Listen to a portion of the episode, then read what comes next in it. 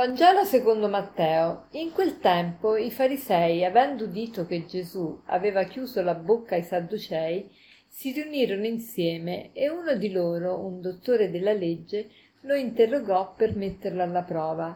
Maestro, nella legge qual è il grande comandamento? Gli rispose, amerai il Signore tuo Dio con tutto il tuo cuore, con tutta la tua anima e con tutta la tua mente.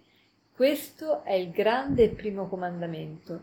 Il secondo poi è simile a quello, amerai il tuo prossimo come te stesso. Da questi due comandamenti dipendono tutta la legge e i profeti. Vi confesso che ho letto questo brano tantissime volte, ma soltanto oggi ho capito qualcosina in più. E questo perché, facendo delle ricerche, ho visto che nell'originale greco c'è una parola che ha rivoluzionato il senso di tutto quello che io avevo inteso fino ad oggi. Allora, vediamola insieme. In quel tempo i farisei, avendo udito che Gesù aveva chiuso la bocca ai sadducei, si riuniscono insieme e fanno la domanda a Gesù qual è il più grande comandamento. E Gesù rispose Shema Israel. Ascolta Israele, il Signore è il nostro Dio, tu amerai il Signore tuo Dio con tutto il cuore, con tutta l'anima, con tutte le forze, con tutta la mente. E fino a qui ci siamo, l'abbiamo sempre capito. Ma la rivoluzione che fa Gesù sta qui. E guardate quanto è bello. Questo è il grande primo comandamento. Il secondo poi è simile a quello. Questa parola simile in italiano è, non rende la traduzione greca omoios. Omoios non vuol dire simile, ma vuol dire della stessa natura, identico, uguale. È molto diverso. Quindi il secondo è uguale al primo. Quindi che cosa ci vuole dire Gesù qui? Ecco la rivoluzione. La rivoluzione è questa, che non dobbiamo separare l'amore di Dio e l'amore del prossimo.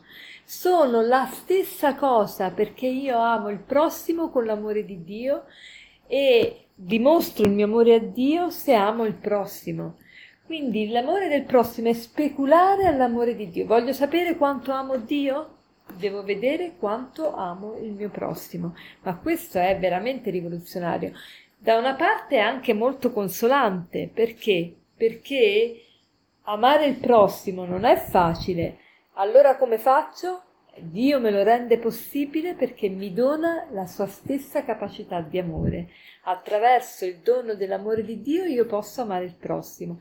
E allora l'amore del prossimo non è un comando morale, ma è invece una disposizione di Dio che può essere possibile perché abbiamo lo stesso amore di Dio, è il far sbocciare, sfociare l'amore che abbiamo in, nel nostro cuore verso gli altri, permettere a Dio di amarli, di amare il prossimo attraverso di noi. Ma è, questo è meraviglioso, è, è, è bellissimo, quindi omoios è importantissimo. Il secondo è simile a quello, è uguale a quello. Infatti, quando si dice nel credo, credo in un solo Dio, poi credo in Signore Gesù Cristo, della stessa sostanza del Padre, stessa sostanza, si dice omoios. Omoios appunto vuol dire uguale, identico, è speculare l'amore del prossimo e speculare l'amore di Dio. Allora oggi facciamo il proposito di non separare questi due amori, ma di viverli insieme perché soltanto insieme noi possiamo dimostrare che amiamo Dio amando il prossimo e possiamo amare il prossimo se riceviamo, se ci esponiamo all'amore di Dio. I due amori sono interconnessi e sono sempre uniti insieme. E, per concludere vorrei citarvi quello che disse Madre Teresa. Madre Teresa incontrò il Cardinal Comastri il quale eh, rimase molto sorpreso perché Madre Teresa gli domandò quanto preghi e lui si immaginava che Madre Teresa gli, domanda- gli avrebbe domandato quanto, eh, quanta carità fai, invece gli ha chiesto quanto preghi e, e lui imbarazzato, eh, celebro la messa, dico il breviario, faccio il rosario. No, figlio mio, non basta, non basta. Bisogna dedicare più tempo alla preghiera, soprattutto i sacerdoti e i consacrati. Bisogna dedicare più tempo alla preghiera. E allora vi lascio l'aforisma finale di Madre Teresa che dice così: Senza Dio siamo troppo poveri per aiutare i poveri. Senza Dio siamo troppo poveri per aiutare i poveri. Buona giornata.